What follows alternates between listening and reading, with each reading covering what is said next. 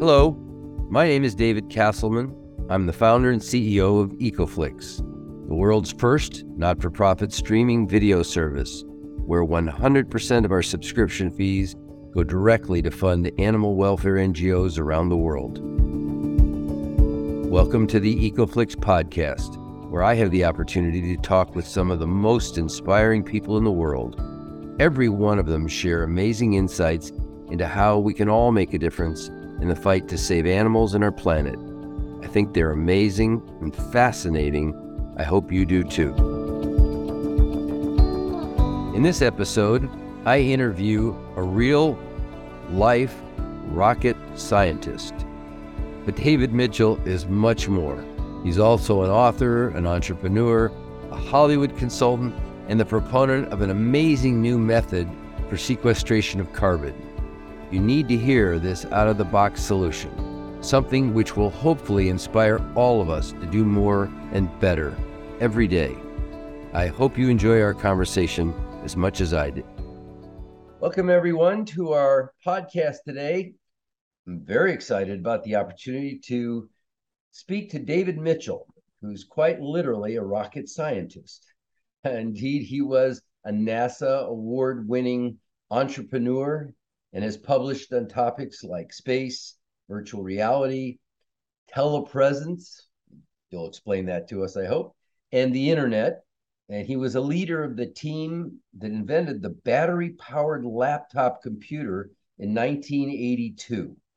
The Lunar Teleoperations Model 1 in 1994, and he deployed hundreds of square miles of wireless communication for cities and public safety agencies over the past 20 years.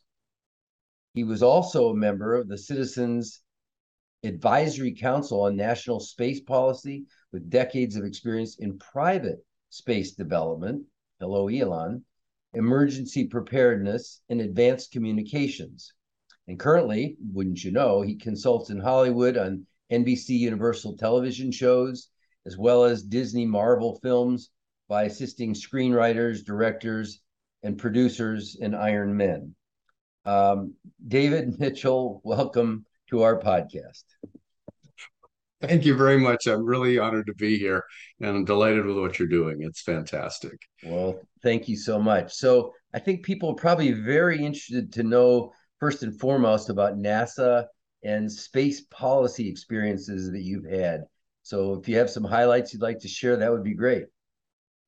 I, I think the most interesting thing for me is I've always felt like the outsider looking in, and then I realized later on, like, oh wow, I was actually there, and and that's exciting because when I was growing up in Florida, uh, in elementary school, they would take us out to the playground to watch the Mercury flights, the very first manned flights by the United States, and obviously I got hooked on space development, and my whole life has been fascinated with that. So when I was doing work on the internet in, in the early 80s, when most people hadn't heard of it, I actually started using the internet in 1972 when there were exactly 28 computers in the world on it. And I either got passwords or hacked into 14 of the 28 computers. So you might say I visited half the internet, but when it was a little bit smaller, it's called the DARPANET back then. Yes. And all of this led to an excitement about space and passion.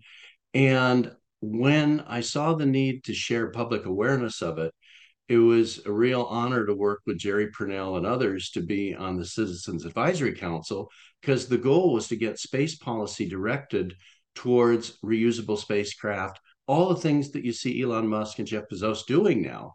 So it's it's absolutely fantastic to have seen it developed. And I got to go out to White Sands several times to monitor the progress on something called the DCX, which was the very first reusable demonstrator spacecraft. Mm. Um, $60 million of defense money got diverted to being used for reusable spacecraft development. So in the early 90s, this small, I think 60 feet tall, 60 foot tall spaceship was built in Huntington Beach and taken out to White Sands Missile Range to be tested and flown. And it flew over and over again, breaking the myth that spacecraft couldn't be used more than once. Well, and I mean, I thought it was very well established in the early cartoons of my childhood I don't I don't understand what took NASA so long. well, I think NASA is not in any way the limiting factor on this. It's just the technology had to improve and the desire for it. And you know, the the discussions we used to have in the 1980s were is that if you wanted to fly from New York to Los Angeles and you started out with a 747 aircraft, well, it would be like dropping the economy class in Arizona and then first class sort of made it almost to New York. And then when you finally got to New York, the pilots landed. And then you had to rebuild the plane to fly the other way. That was the way we were doing it with spacecraft. You'd keep dropping pieces of it away. So it was exciting to think about what it would take to make things reusable. And now the dream is coming true. And it's very exciting to know that almost all new spacecraft designs are being reusable and you know, reuse, recycle is very much what we want to do if we're going to save the planet. And that's yeah. there's basically the environment and space development, all of, and the internet. It all interties together to make things better. Yeah, people don't usually think about reusable spacecraft when they talk about sustainability, but it it certainly fits into the topic. You all that waste is um, kind of remarkable. I'm curious, how do you feel about sort of the I would say the society is split. I couldn't tell you the percentages, but I know people on both sides who think that trying to go to another planet, like you know the discussions about Mars, is one says said, says it's a great idea. The other side said, "My goodness, we have so much to do here to save the only planet that'll really sustain us. Why are we spending the money to go there?" What are you, What are your thoughts on that? Well, you know, it, it's it's a tough one in the short term because right now we still deal with resource limitations.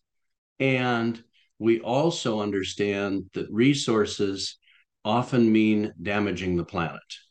So we're in an era where we're abundance or resource constrained and we're on the verge of having access safely and cleanly to unlimited amounts of resources. And that sounds slightly far fetched, and it was, certainly was 100 years ago. But we're starting to learn as a civilization how to not be wasteful, how to be efficient.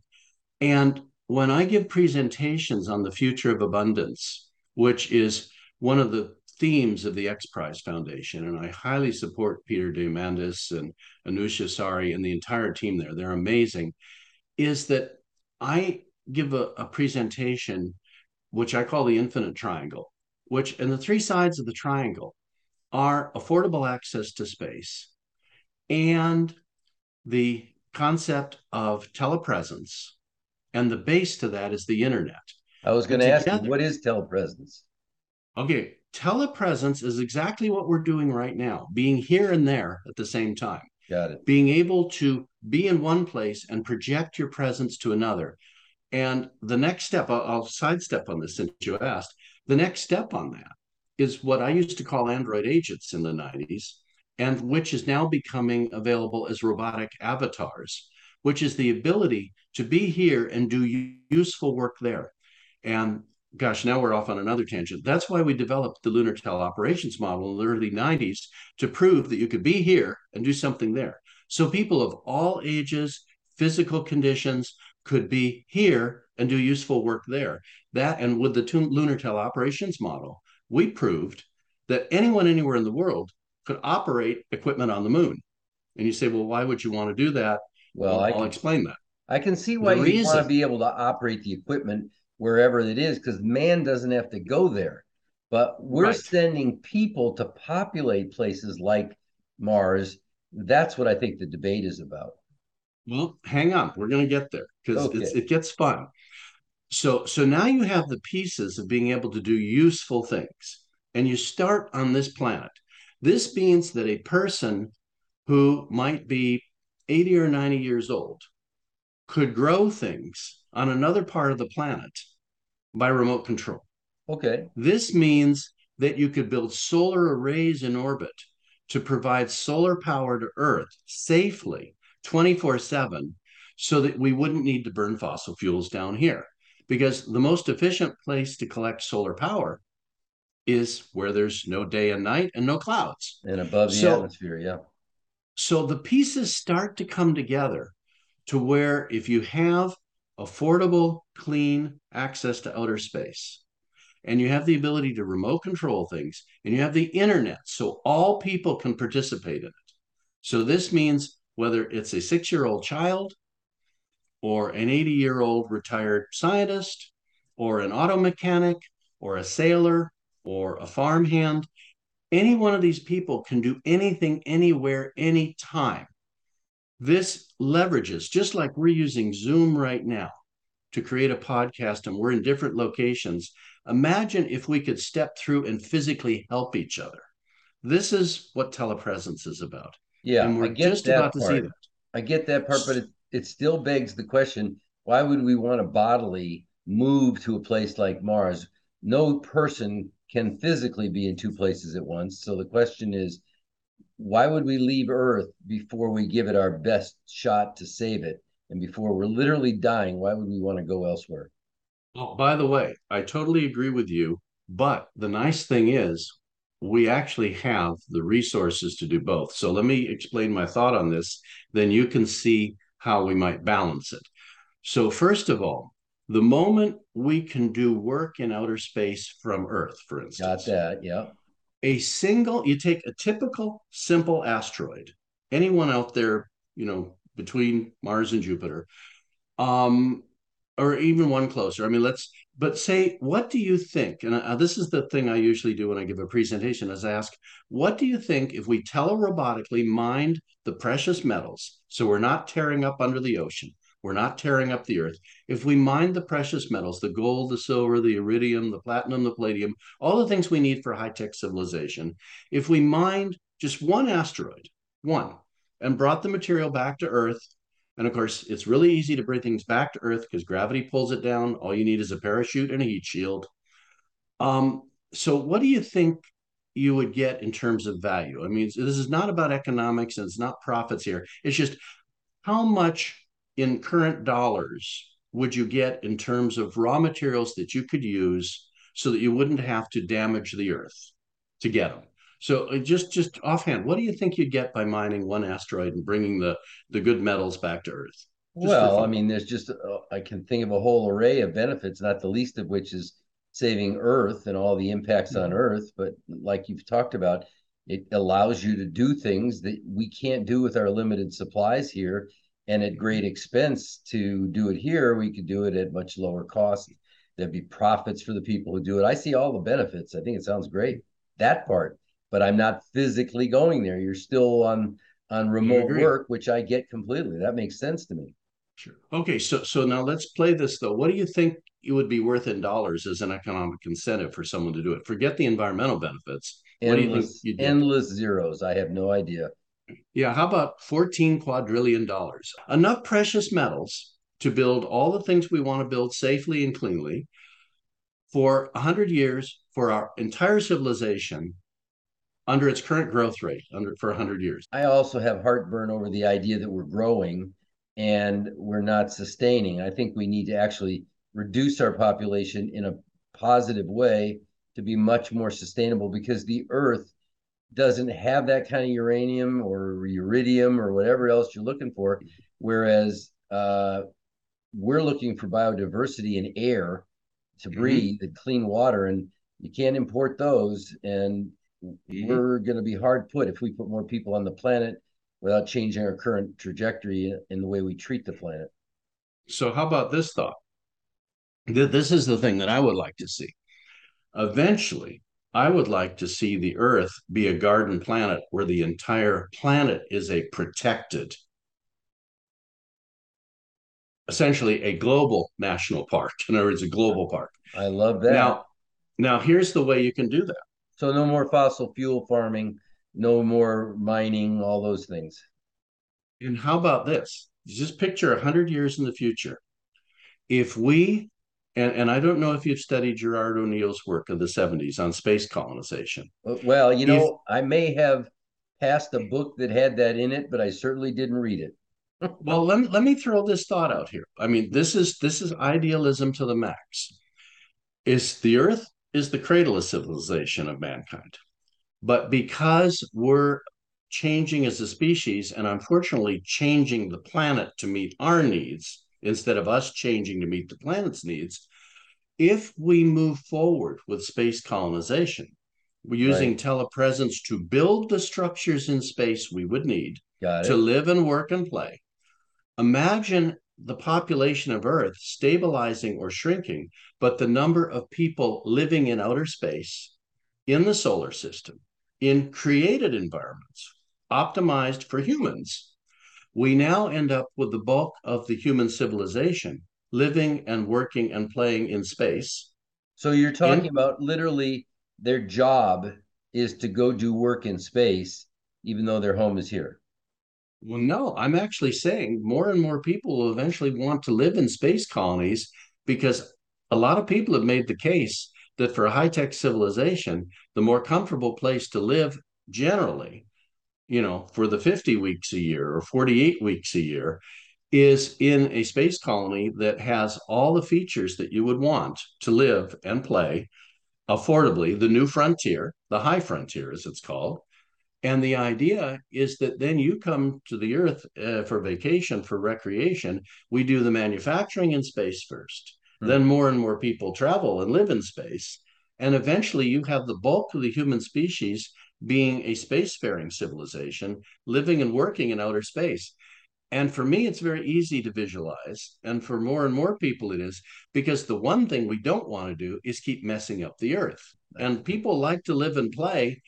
And I don't know as you can stop people from having freedom, but what you can do is have responsibility with that freedom, which means we must protect the planet, but we must allow for those who wish to to leave the planet and live and work in space. Well, Freedom you know, it's choice. fascinating. This is the first inroad anybody's made in my consciousness on this subject. I can see it being wildly profitable, and therefore many people will be attracted to it from a, a mega revenue standpoint. And maybe by sort of natural development, become the place people will live because some high tech civilization of some kind can be built there that people actually enjoy. And and I love the concept that they travel back to Earth for nature, which obviously is not going to be easy to do anywhere else because there's no air. So I I think it's brilliant. Um, and you've convinced me that there's something there. Nobody else has. Let me present something. Can, can can I present just a thought? Yeah. When my grandfather first moved to Wisconsin in the 1800s, this was when land was open for essentially homesteading and settlements. Right. And my mother told me that he had said that at a certain point he stood on a hill, so this beautiful green area, and he just said, All this land that I see will be mine. Mine. And then he built the fences and built a beautiful farm that was for a hundred years very productive.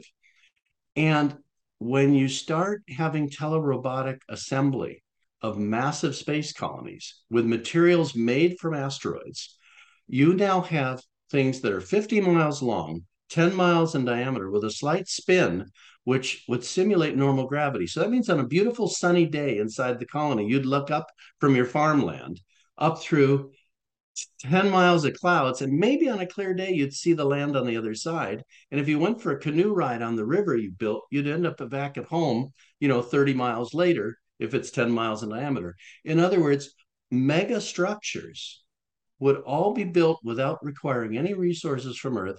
And inside, you would have air, you would have water. All of these things are in massive abundance throughout the solar system, not needing anything from Earth other than our desire to do it. You know, they ought to. That's the potential of what we're on the verge of right now. Elon ought to hire you to be his public relations guy because you're you're convincing me there is something real there. The only thing I could think of if you left me alone for a while would be we'll discover some incredibly valuable metal or uh, some other ingredient that we don't have in abundance here and everybody can get rich off of that and that will cause space um, explorers to go running around but what you've described is a completely different uh, vision for humanity, which frankly makes a lot of sense. I don't know that I'd be going anytime soon, but I think it's fascinating actually, and I'm excited about you know what you've introduced to my consciousness. One thing to be very clear is none of these ideas are mine. This started probably 100 years ago, even starting before that was Jules Verne. But Gerard O'Neill was the first one to explicitly show that these kinds of things could be done. And the argument for whether you have colonies or planets or things like that is, I think, an expression of human imagination to think beyond the day and to think, where do we go from here? Right. And when I realized that there is real potential of extinction level events, you know, an asteroid hitting or things like that, there are things that are beyond our control. See, we can we can undo the damage done to our environment if we by get off our real effort. And that's so important. But there may be things that nature can throw at us from outer space. I mean, I have this cute little slide of asteroids are nature's way of saying, how's that space program coming along? Yeah. Because the simple fact of the matter is, and, and I, at a Mensa National Gathering, I gave a presentation on this about 20 years ago. And I know some FEMA uh, representatives actually took a copy of my presentation. I demonstrated how that if we saw an asteroid was coming that would absolutely wipe out the world, I mean, nothing we could do to stop it. And if we had 30 years advance notice, there is a way we could build enough space colonies and enough spacecraft to physically evacuate everyone off the planet onto a safe space colony, all 7 billion people in a three to four year period by converting every airport to a takeoff point. In other words, I basically showed there's a way to migrate the whole human species without any loss of life, and then patiently with telerobotics try to rebuild the planet after the asteroid thing. I mean, there is actually a way we could save every single person if we had enough time, even if the surface of this planet was wiped out for 100 years. Can I can I leave half the people and take the animals instead? Why not? I mean, seriously, all kidding aside, when I say take the people, I'm talking, you know, save life, you know, and, and it's totally doable. I think but, we need to give everybody a quiz. And if they can't answer the questions at least 50% correctly, and I don't mean intellect, I mean the right answers about the importance of, for example, biodiversity and life on Earth, yeah. natural life on Earth. Uh, I'd, I'd say leave them here for the asteroid, but that's just me. Well, I think that's rather draconian, but I know what you're trying to say. I didn't that, bring the asteroid. I'm, that's right. Yeah. Now, the, the anyway, thing is, I'm I've worked so much in, but uh, uh there's you know, it's many... funny. I've worked in public safety in emergency preparedness for so many years that I've realized there are so many people that are unprepared for anything. Yeah. That even in Southern California, where we know the risks of earthquakes, the number of people who don't have emergency water, an emergency backpack in the trunk of their car, don't have a plan, you know, and I just keep encouraging people it's okay to think about the way things can go and fix it. And if you can compensate for the idea that you don't know when an earthquake will come and prepare for it, then we also need to understand that we're increasing the CO2 levels in our atmosphere. Yeah at a dramatic rate. We we don't want to wait until we destroy the world to fix that. And that's that's of course what got you and I talking together yep, in the first we're back place. on the same page. Is that yeah, is that we need to undo the damage. We need to think boldly for the future, mm-hmm. and we need to think about where civilization will go in a hundred and a thousand years, so that we end up letting the planet and all the animals on it. Because when I say the planet, I mean the whole thing, all of it right. you know get back to normal. And it's basically we're we're a unique kind of species in that we not just learned how to use tools we learned how to become an apex predator and change everything. And and we need to kind of like calm down a little. Yeah apex predators generally balance species. They don't decimate them. So i don't exactly. think we qualify as an apex predator. I think we we are conan the destroyer in... well yeah yeah. the number of species per day that are being lost right now is i mean see this is where i think you and i have a genuine connection oh, yeah. and the only difference that i see at the moment is that we need to educate people that they can do things now yeah, individually. Totally. And as a group, we can solve these problems. I know. Well, for the long term. And look, it's proof positive that you're capable of educating people because you just taught me stuff that I actually now find that very fascinating and I have to learn more about it. But I got to go move forward because there's so much more you can offer us here today that I think people need to learn. And I think if we whet their appetite on that one, like mine, that's a good thing. But I, I, I was going to ask you about how you got involved in developing the computer internet applications and stuff, but I don't think we have time. Um, and we always have the future. Yes. And I was going to also ask you about your film and TV work quickly. Um, Disney movies, plot development, Marvel, uh, anything like that you can share? Is it all under wraps? No, no, there's a couple of really fun things to share because I, I love to share knowledge. I don't claim to like have developed new knowledge. I just love to learn it and share it. And um, one of the things is is that when I was watching The Big Bang Theory on TV, Great I show. noticed how accurate the science was behind it. That led me to discover that there were consultants from the National Academy of Sciences that were, you know, connecting writers with this. And I said, wow, that would be interesting. So I just eh, called the National Academy of Sciences and said, you know, if you have something where you don't have an expert that knows how to do it, let me talk to them and see what we can do. So over the next several years, I kept getting emails and calls from all these different things. The most humorous thing I consulted on for me was Supergirl, where one of their episodes, I think it's episode 19 of season two, Alex's friend had been trapped underground and caught and was being held deep below where her wireless sensor couldn't locate her. And I said to the author, the, or to the writer, that what you could do is first of all, is there an internet connection there? And I said, well, yes, because they have a camera monitoring. I said, perfect. She just needs to pull out her implant, plug it in to the internet, and any good device will try to phone home for a software update. And then at their headquarters, they would detect that in their firewall as coming from the outside instead of the inside, trigger a security alert from the IP address, find the location. Well, that's how they wrote it and used it. That's so great. that was my most fun one. But the one that's dearest to my heart, that's really educational, is when they were doing the Magic School Bus rides again. Uh, their episode on the internet, they called me. So I was the one that worked with the writers to make as much as possible in a 25 minute cartoon their description of how the internet works accurate. And when you think about it, the internet has so many components to it and but the concept's simple. The internet is an agreement of how machines talk to each other, and therefore how we talk to the machines that talk to the machines that talk to us again.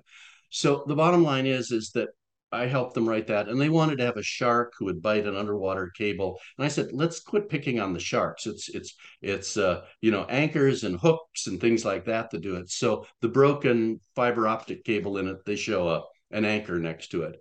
So it was a real honor to be part of that because that helps, you know, hopefully tens of thousands or millions of kids learn a little bit more about how the internet works. So for me, that was really valuable. Yeah, and cool. I've done a lot of other consults and met amazing people, and there's all kinds of stuff that is under wraps that's in development, and there should be mm-hmm. movies coming out. And I've just added my little tiny bits to make things more accurate. You know, that's amazing because you know I'm um, in the generation that started to hear about the internet when I was in college, and it didn't actually manifest itself in any kind of useful sense until I was out of college. And they had the Mars landing, you know, on the Hewlett Packards and those kind of things. And then eventually NPI and Wang and ultimately networking. But be, for whatever reason, because I was learning other things, I never really learned anything about how computers work. And so our kids, and uh, I mean, they're just incredibly facile with the technology. And um, I bother them all the time, you know, with the simplest, stupid things that you should know that I don't know. And, you know, I'm sure I am forever branded as, you know, well, he's in that generation. They don't know anything about the computers. And, and they're right. So it's amazing that you were not only involved and still very up to date, but you were actually there in the developmental stages when in college we had punch cards that we put into computers and overnight they could do long division and we were just amazed by that. And now yes, i know. it, it's just crazy. come a long way. All, all of my five young children are just amazingly adaptive to it and doing all kinds of things and they take it such for granted that they have a supercomputer in their hand when yeah. they have a smartphone. When i was in high school there were about 2000 students in san clemente high so 1970, 1971, Raytheon donates one mini computer to the school. So in the entire school, there is one computer the size of a refrigerator. Its memory capacity was 4K of core memory, not four gigabytes, four megabytes, 4,000 bytes, 4K. And the input output device was a ASR 33 teletype. You know, you would type on the keyboard and, and that was what five of us were brave enough to use. And the teachers would actually let us get in there on our lunch hour to go play with it. And, you know, so it was pretty strange. Yeah. And, you know, if you ever get a chance and you go to see um, Houston, uh, the, the central um, amphitheater where they were working on the, the lunar landing and the mm-hmm. computers they're using there were they, they were behind DOS. I mean, they were incredibly old and they were landing a craft on the moon using these really, mm-hmm. really juvenile computers. Like you said, our phones today were are infinitely more advanced than they were at that time. Well, well, your microwave oven has more computing power in it than the lunar lander had. Yeah, it's just amazing. So let's switch to something very EcoFlix centric. And yes. uh, I want to start having you explain your involvement on the X Prize competition, what it is, and then I want to get into your part of it. So, first of all, what is the X Prize competition for those who don't know? Right. Well, um, the X Prize Foundation was originally started by Peter Diamandis in the 90s to fund a private space flight to prove that private industry could do that. And over the years, it has grown to an amazing foundation with Peter Diamandis and Anousheh Ansari and a whole team at this point of hundreds of people. And I'm very honored to be one of those people now who helps out a little bit on developing prizes. Their whole concept is to figure where something needs to be done to make the world better and create a prize for it. And what happened is is that because the climate situation is so serious, Peter Diamandis approached Elon Musk and had a video about how there could be a prize for carbon capture and sequestration, a hundred million dollar prize, the largest prize the X Prize Foundation has ever done. And they came up with a prize that they would invite many teams to compete to try to find ways in the hopes that many teams would find ways to get carbon out of the air to help reduce it and reduce the impact of climate change and so on. And when I heard that they were going to have a, a live video on, on YouTube, I think they're going to have a live video announcing the prize. I called up a very good friend of mine of 30 years, Greg Benford. And I said, Greg, you know, and th- this is honest to God's truth. I called him up and I said, hey, you know, I'm going to watch this video because it's interesting. It's such a huge prize and such an interesting concept. And it's so in line with, you know, saving the world. Uh, and Greg just on the phone said to me, he says, Well, David, I came up with how to do that 20 years ago. I go, Oh, really? and I said, Well, let's watch the video. And he says, Yeah, I'll send you some stuff. And and about an hour later, I got an email with, you know, about 50 documents in it and published papers going back 20 years. And I said, Oh my God, you know, this can really work. This is so simple and so important and so scalable and so affordable. I mean, just well, let's not get into the, the pro- let's not get into your piece of that. So yeah, the guy, the idea was that you were interested in competing for the X Prize because you thought you had something important for the world.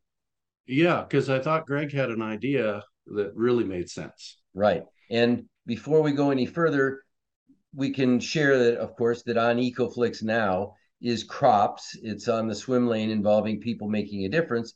And it's a short video discussing your project but I want right. to take it further today because yeah. a lot of work has been done. So let's start with describing what is CROPS, which is the name, the acronym for this solution that Greg and you have been developing since we we first met? CROP stands for crop residue ocean permanent sequestration. The concept is incredibly simple. You take crop waste, crop residue that is normally left to rot or be burned. So basically, take an example. You have a cornfield. They take the mm-hmm. corn off. All the stalk and leaves, etc., are just there dying. And the some of it goes into the soil. Some of it is used to make ethanol. Some of it is used as feed for cattle, and some of it is burned. The point is, it all ends up back in the atmosphere in months to years after it's been captured.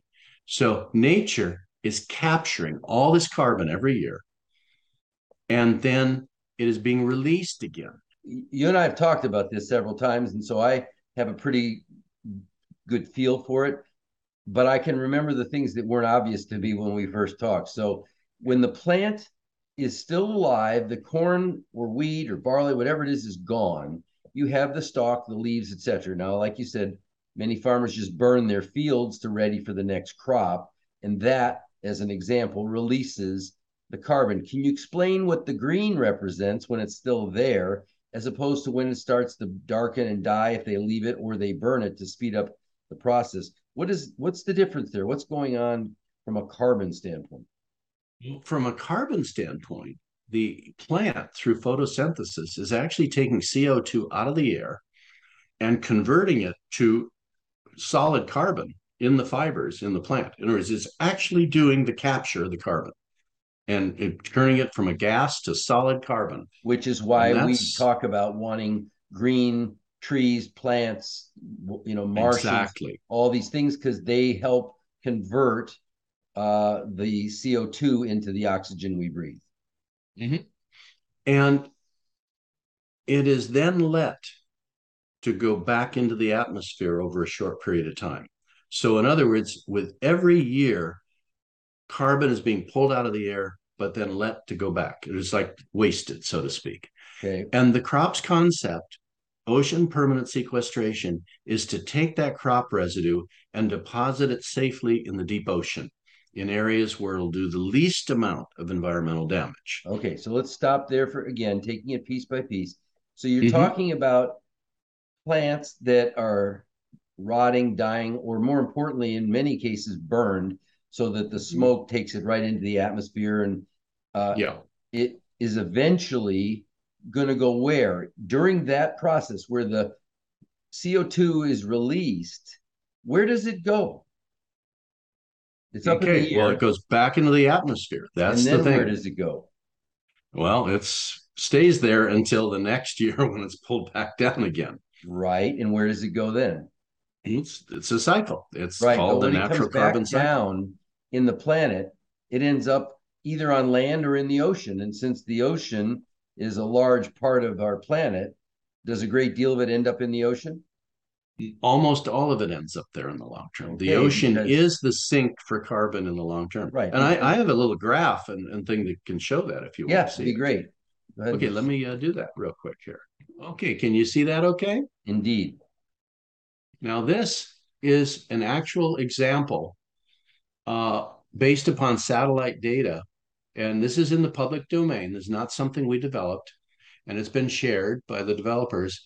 Uh, the green in the inhalation shows the carbon being pulled out of the air, and the brown represents the release of carbon from the plants essentially as they die and and go back. Okay, so, so let's take this a step at a time. I know you're facile mm-hmm. with it and it's obvious, but for many people it it isn't going to immediately hit and I think it's critically important. What you're showing in these various parts of the world in various months of the year when the growing cycle produces the largest amount of development of plant life, it becomes green because between sunlight and uh, sequestering the carbon from the air, it turns into the plant that is seen by us as green, both in life and on this model, right? Right. And then when it reaches the seasons of the year where the crops are no longer growing, they have to, something happens to the carbon. And what you're showing here is the green disappears because those plants are now releasing the carbon into the atmosphere where the cycle starts again. Exactly. And um, I think you explained that beautifully. I mean, now you can be our PR person on this one. Right. Now, here's the, the carbon cycle in general, which is that before we had industrial, you had a pretty reasonable balance between the absorption and emission of the CO2 each year as an as an annual cycle. Yeah, now some of it. yeah, mm-hmm. for those let's take it a step at a time. For those who don't have video, they're listening in their car or anything like this.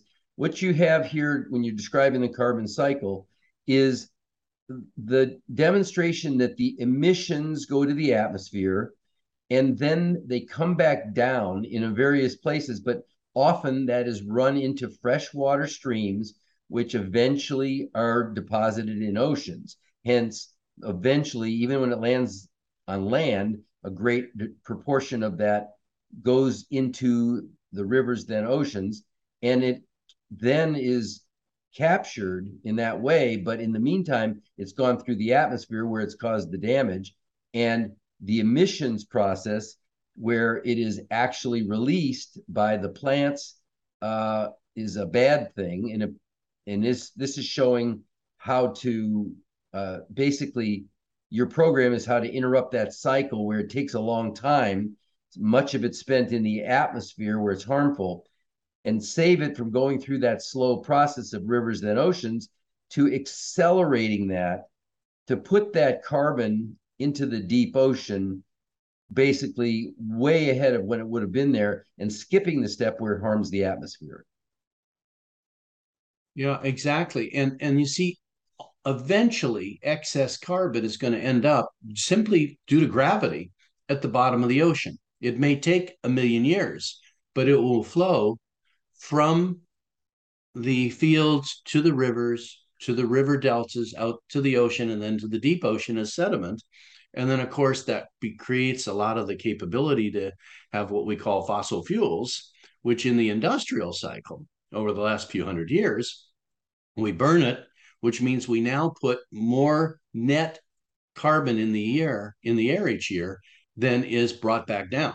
That's why the CO2 levels have been going up so dramatically the last 200 years. With and, and essentially, it's an uncontrolled experiment.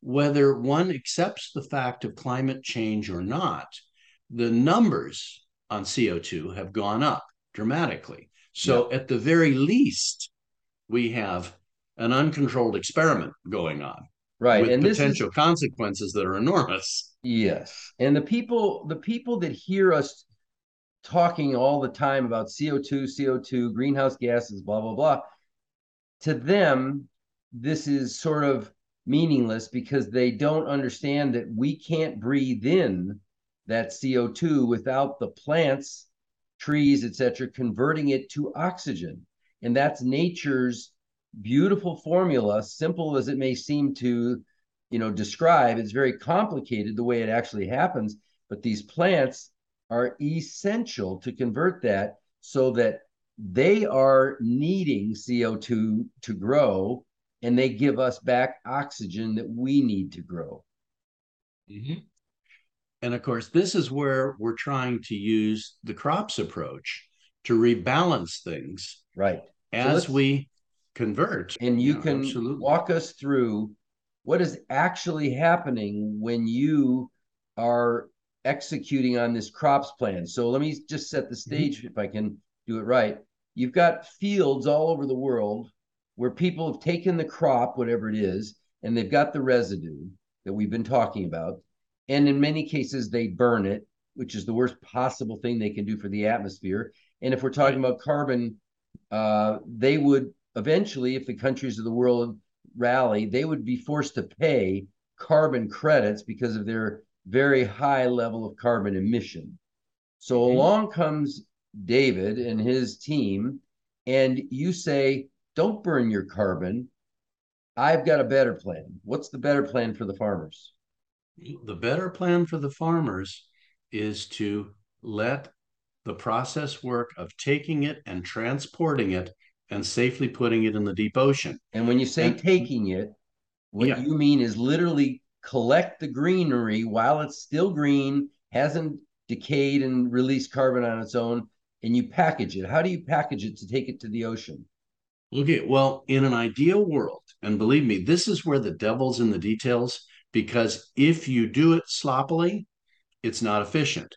But if you do it well, we can be 92 to 95% carbon efficient, meaning that by the time we get into the deep ocean, we've only burned a small amount of carbon to get there in so terms of diesel price, fuel. Such the price of the candle, if you will, to get it yeah. to the ocean is you need to drive things that use fossil fuel today. You need to use boats that use fossil fuel today.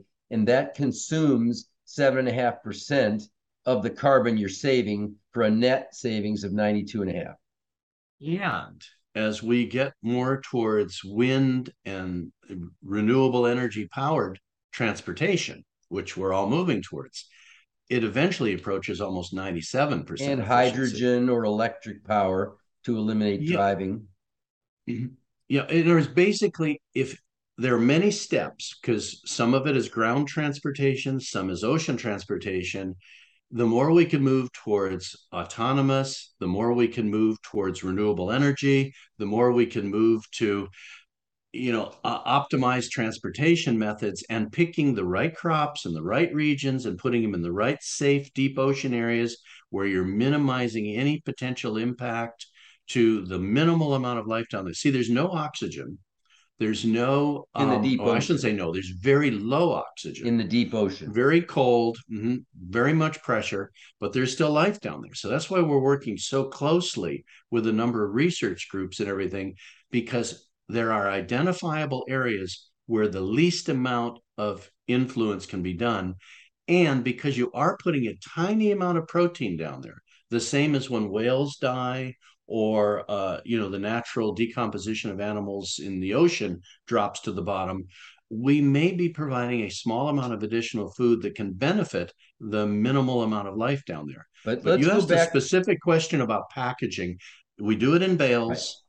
But you don't use plastic right? You use steel banding or things like that. And believe me we are working on all kinds of optimizations because everything is about taking it from the field and getting in the deep ocean carbon efficiently, environmentally safely, and thinking long term in areas. And here's the good news. When you put it down there, the mixing between the deep ocean and the top ocean is measured in hundreds of years, which means mm-hmm. we are buying for humanity hundreds to thousands of years of time.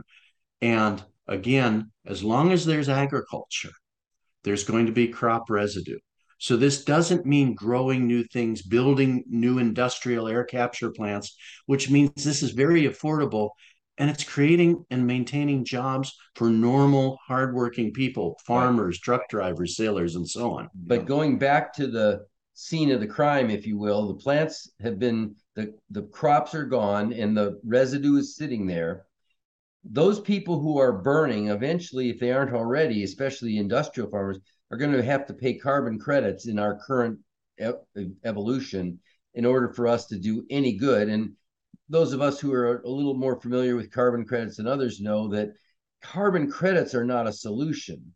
They're just a right. way to minimize you know use of carbon because people don't want to pay that tax if you will so they maybe mm-hmm. hopefully will look for a better way so here you are offering farmers who are going to be facing outlay expense to burn mm-hmm. or allow their carbon to release naturally.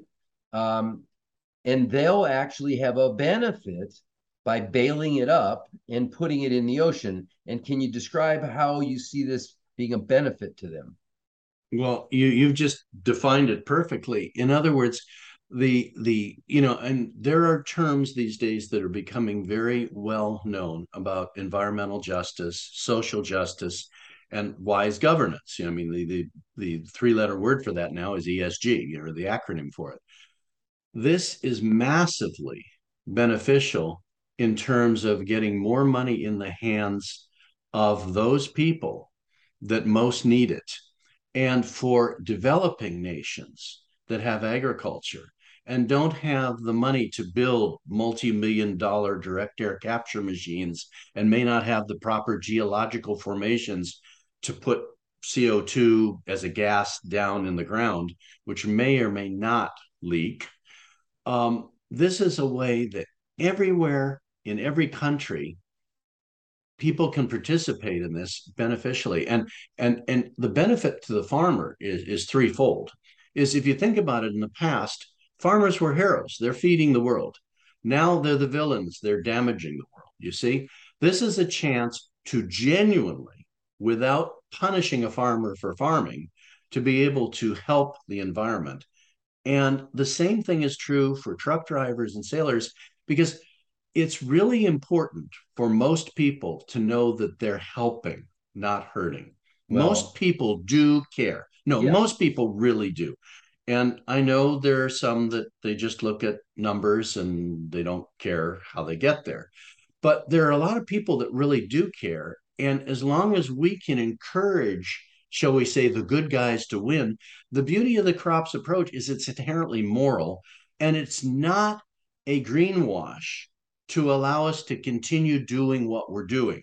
It is a genuine approach to use natural carbon recycling to solve this problem while we transition to a long term environment that's stable and well, sustainable. Plus, yeah. once you are a farmer who is now removing your residue and putting it in the deep ocean, now you're earning carbon credits instead of paying carbon credits, mm-hmm. you're on the positive side of that equation. So it's an incentive for farmers, not only just to do the right thing, but it saves them the cost of burning it. And they get a positive return for safely sequestering it for 400, 800 years as we figure out over the, hopefully we're still around all of the many years to figure out how long it does it take for it to dissolve. And in fact, if it's released at the deep ocean, if I understand from our prior conversations, it may well end up being right where it would have been anyway. Just it mm-hmm. didn't go through the cycle of destroying the atmosphere before it found its way through streams, deltas, oceans, and get to the bottom. Mm-hmm. And by the way, there's a couple of additional thoughts here that are really exciting. Is that because there's a land transportation component, and the more efficient the land transportation is carbon wise, the better the quality of the credits. There's a, now an incentive to use renewable energy based electric transportation and such. In other words, basically green transportation is incentivized. Right. Same without the government having to provide right. incentives. I mean, we've your, got that too. It's in your yeah. financial interest. Yes, it, yeah, it changes the whole game. And and the same thing for ocean transportation. For thousands of years, civilization has moved all over the world on the ocean with ocean currents and wind. Since this is not a perishable commodity, it's already perished. And since it's not a next day Amazon delivery, there's no urgency. We can afford, no pun intended, the slow boat to sequestration. We can afford to have zero energy cost transportation by sea because if it takes 10 days or a week to get to the proper sequestration zone, it doesn't matter. Yeah, it's not only you can afford it, you'll actually make money by doing it that way. Um, exactly. Now here, all the economics works, yeah, which is so important in this here, world. Yes, it is to most people. Here's an interesting yeah. piece of this. Uh, I have heard others say, "Well, wait a second. Vital to the enrichment of the soil is the biological nature of residue mixing with the soil to enrich it so that it's available for the next growing crop or whatever it might be. How does removal of the residue affect the usefulness of the soil in the next cycle?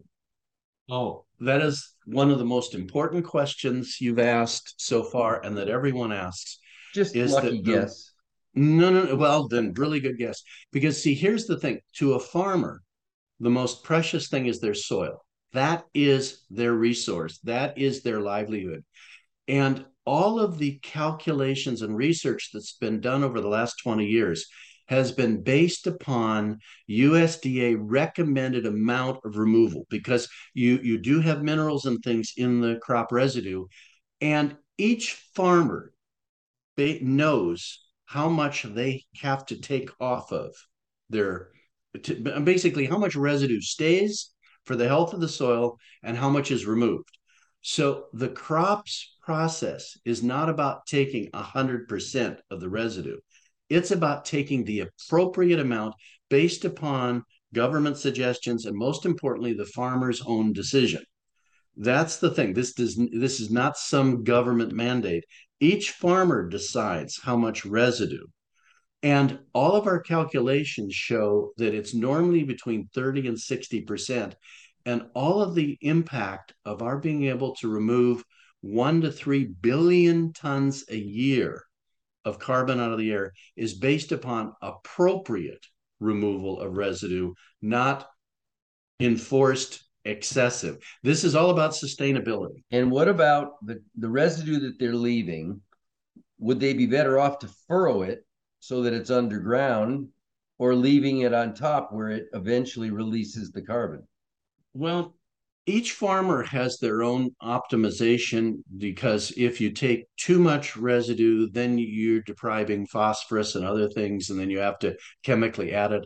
So what happens is is that each farmer or farming group and for each crop in each region will determine how much should be mixed into the soil but you don't leave it lying on top generally because that's the least efficient right. but the idea is that it eliminates the need for burning. And in cases where, you know, they've been taking like corn stalk residue and feeding it to cattle as a feed, it's really not good for the cattle. But the farmers have to move it somewhere and they try to get some amount of income. Obviously, the better shifting is to pay the farmer to sequester and store the carbon. And with that added money, there's now money available for better feed. And notice we're trying not to get political about saying whether and how much cattle and things, because these are policy decisions to be made on a governmental level.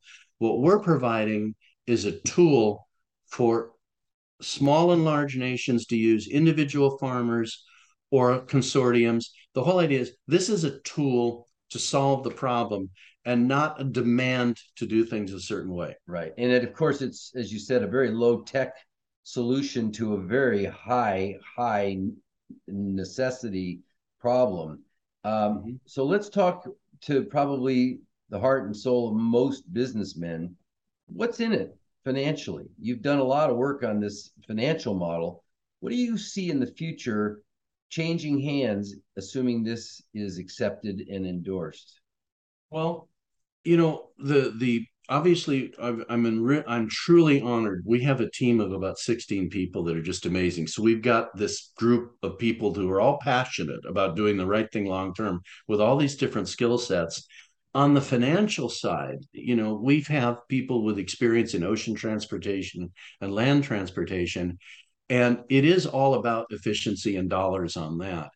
And we're looking at a totally globally fractured carbon market and things. You know, like you have a, a dollar that flies pretty much everywhere in the world. You have a euro, it flies pretty much everywhere in the world. You, in other words, you have currencies. We don't have an international carbon currency. So therefore, the European Union has certain arrangements. The other countries have individual ones. And there's no common currency you might there is an international yeah and it's working towards that. Now last december uh, the value of a carbon offset in the european union went above 120 euros. And the value of carbon offsets and credits is gradually rising. And for us the magic number is around $100 a ton and that's a metric ton, T O N N E, uh, of, of carbon. And the reason that's a magic number that is talked about a lot is that seems to be a number that businesses can afford to pay to offset and incentivize becoming cleaner. And it's a number that is actually one where the crops process because it's so much logistics and there is it's it's it's simple concept but very hard to implement effectively. You have to really analyze every step to make it work and do it safely for the long term and monitor it for the long term. So the bottom line is this is that when the world can assemble an organized plan to pay for carbon credits at about a dollar or a hundred dollars a ton um, we're under that cost, which means there's room for profit margin, which means that it can expand globally and exponentially and scalably. Whereas right now, carbon credits, some of them are very inexpensive, some of them are questionable in terms of the permanence or verifiability. I, I don't want to use any flaky words here, but the bottom line is there's quality and there's not quality. And what I see happening over the next five years is the stability of a fair and verifiable method of getting what you pay for. Right. But Meaning that this is out yeah. of our immediate control. Just talking from that's right. So from the side of the businesses that decide to get into the business of mm-hmm. crops sequestration. Uh, mm-hmm. What kind of dollars are out there to be earned by baling, transporting, and depositing this residue in the deep ocean? Well, by 2030, it'll be about 50 to 100 billion dollars a year. That's the number I was looking for. Yeah. And see, then, there's no reason why we can't globally be doing a gigaton, a billion tons a year by 2030. Notice that's way before 2050.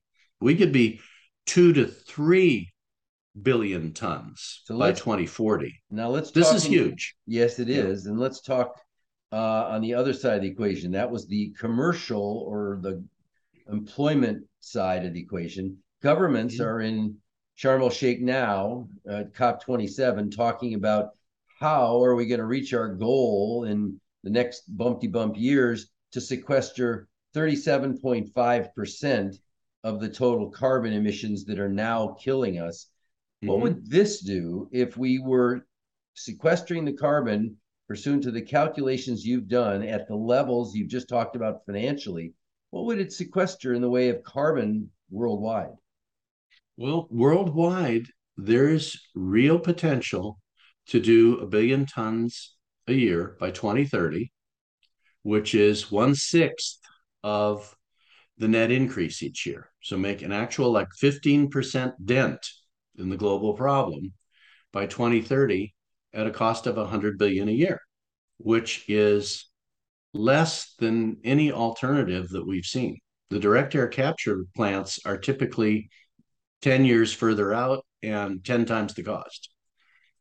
Now, if you're talking about a cost, the cost is paid by industry that wants to pay to sequester carbon the right way. And then there's money transported for carbon credits. So you've mm-hmm. got payment for the transport to dump it and bale it and dump it. And then you've got payment for the carbon credits. And then on top of that, you have a percentage of the current carbon emissions that are mm-hmm. being uh, eliminated. And, and what percentage is that of the current emissions that you could avoid?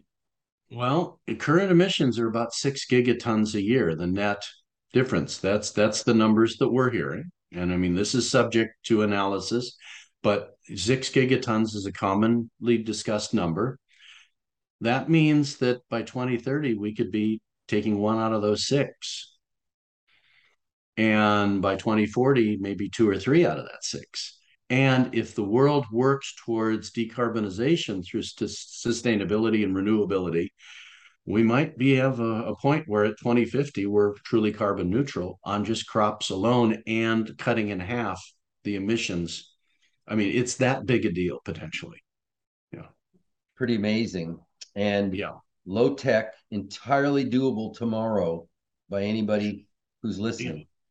But here i want to mention something. It's not really low tech it's simple but the technology of being able to effectively analyze, plan, and monitor it is the critical part because it doesn't work if you're sloppy. Like if, if you drive crop residue for 2,000 miles in trucks, no, it, it is all about how you do it. Yeah. Well, I say low tech, meaning well yeah. within our capabilities if done correctly, and yes. low tech in that you don't need any fancy equipment. There's no new mm-hmm. evolution or brain trust or computers or anything else required. You can right. do it tomorrow if you do it correctly.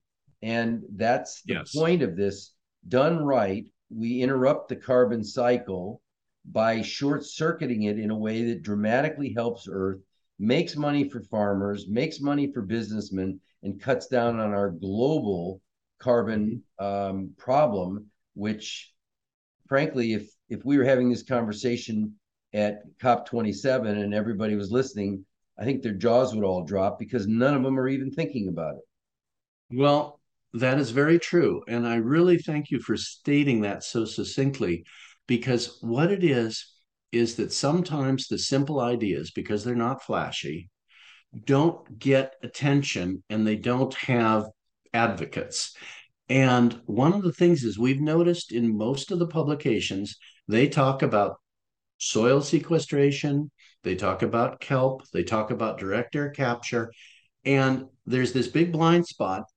And this concept was first published in 2001, republished again in 2009, and all kinds of research experiments for 14 years, you know, real world research.